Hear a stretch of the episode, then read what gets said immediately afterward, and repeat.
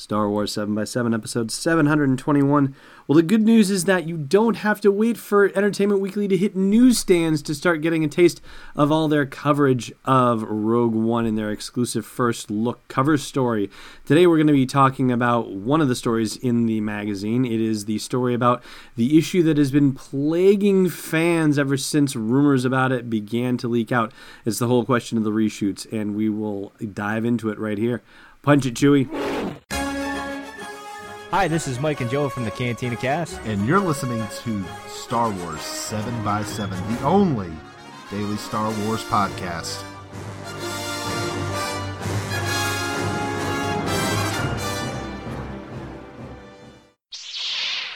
Hey, Rebel Rouser. Welcome to Star Wars seven by seven. I'm your host, Alan Voivod, and let's make one thing clear at the get-go. Entertainment Weekly is not sixty minutes. It's not hard copy or Inside Edition or any other, you know, T M Z, you know, crazy stalking news outlet, crazy grill you until you break under pressure, Barbara Walters interview or anything like that. No, this is a publication that is giving Lucasfilm an outlet to tell their side of the story about the Rogue One reshoots. I'm not suggesting that Lucasfilm or Entertainment Weekly is being dishonest in any way, shape, or form. By all means, I am not suggesting that. I'm just suggesting that the story is true from a certain point of view, as it were. So let's start from the top. The article suggests that there is a brain trust inside Lucasfilm, which is similar to the brain trust inside Pixar. Makes total sense to me. And also, hey, the story group, right? You know, I'm not sure if they're talking about that as being the brain trust. They don't explicitly state it, but it sure seems like that could be the case. Said they wanted to pump up or punch up its emotion and action beats. So what exactly does that mean, punch up its emotion and action beats? Well, it's hard to tell from the phrasing because it could be punch up its emotion as in just its emotional energy somehow, or it could be emotion beat and action beat depending on how you read the sentence structure of that. And for what it's worth, according to, Wookie, uh, not Wikipedia, in this case it's Wikipedia, in the context of the timing of the film, a beat refers to an event, decision, or discovery that alters the way the protagonist pursues his or her goal. Now, it doesn't necessarily have to be the protagonist. It could just be characters in the story, and they have their own beats because, of course, it is an ensemble cast, so they're going to have their own different story arcs and so on and so forth. But here the filmmakers tell it that's not that big a deal. It's not as if they are completely changing the direction of the script by adding these emotion and or action beats that weigh on the decision-making process that the protagonists of different scenes make. It's actually something a little bit less onerous than that.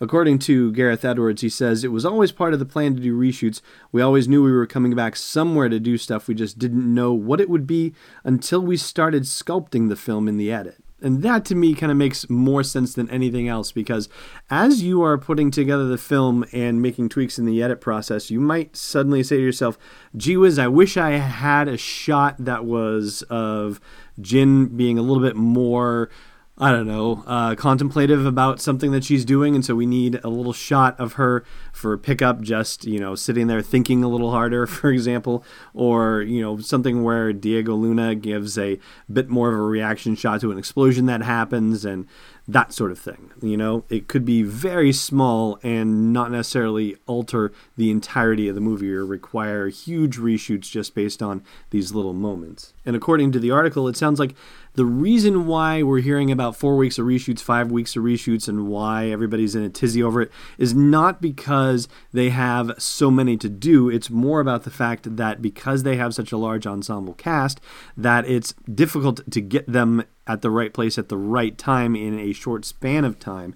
They're having to do it across four or five weeks because they have to deal with schedules. This is another quote from Gareth Edwards. He says, obviously you've got to work around everyone's schedule and everyone's on different films all over the world, and so it's a bit of a logistical nightmare. That's why I think it's been blown out of proportion a little bit, unquote. And later on, the president of Lucasfilm and producer of these movies, Kathleen Kennedy, chimes in to say, there's nothing about the story that's changing with a few things that we're picking up in additional photography. I think that's the most important thing, to reassure fans it's the movie we intended to make.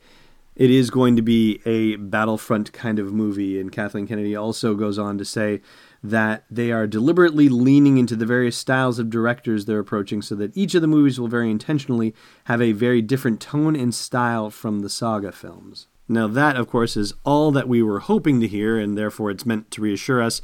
And yeah, I personally find myself pretty reassured. I'd love to know what you think about the subject, so please do chime in at the comments of the blog post for this show's episode at S W seven X seven dot com. Now, there's one more thing in the article that I want to draw your attention to, and this is particularly fascinating for the saga films and the story films because it's going to set a tone for everything that comes afterward, and it's the use of Star Wars tropes, as it's described, like, for example, the crawl that you see at the beginning of the movies. Are they going to do these same Star Wars-y kinds of things in the standalone movies as they do in the saga movies?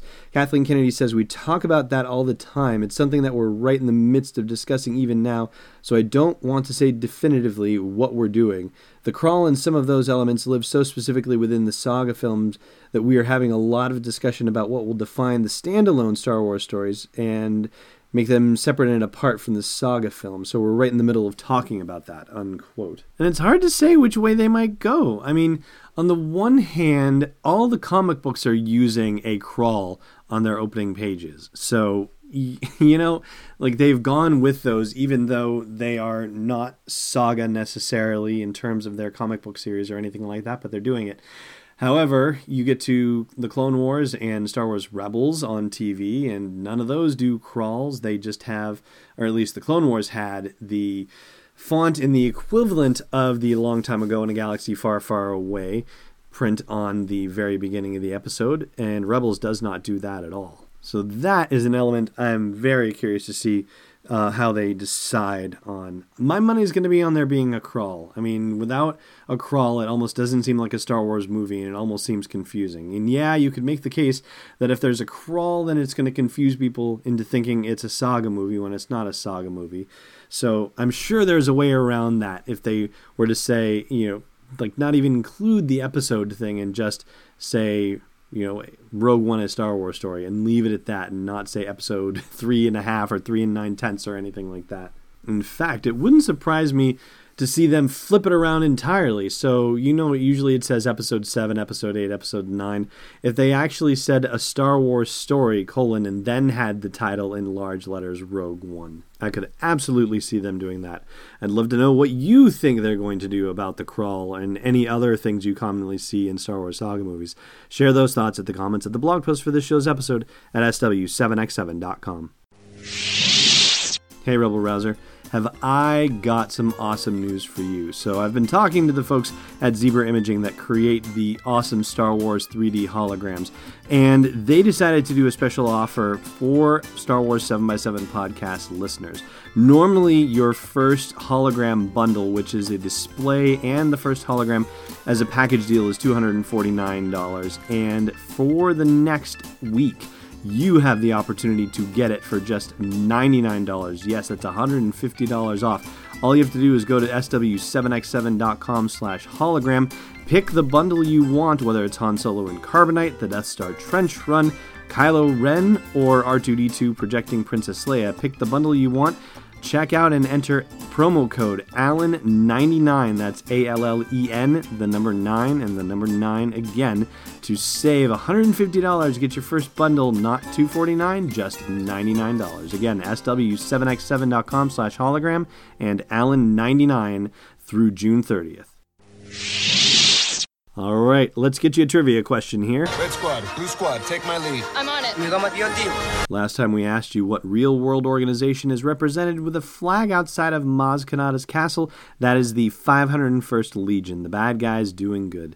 Today's question, there's another emblem that's been identified outside of Maz Kanata's castle. It pertains to a planet and a certain type of character. Seems like they get typecast. And it also pertains to a real-world organization as well. What symbol is that?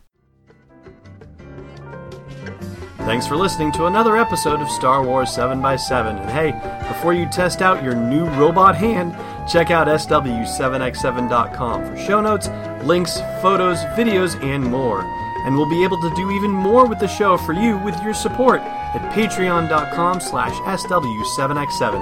It's not the Rebel fleet, it's Destiny Unleashed. This podcast is not endorsed or sponsored yet by Lucasfilm Limited, Disney, or twentieth Century Fox, and is intended for entertainment and information purposes only. Star Wars, the Star Wars logo, all names and pictures of Star Wars characters, vehicles, and any other Star Wars-related items are registered trademarks and or copyrights of Lucasfilm Limited or their respective trademark and copyright holders. May the force be with them. All original content is copyright twenty sixteen Star Wars seven by seven. We hope you love it.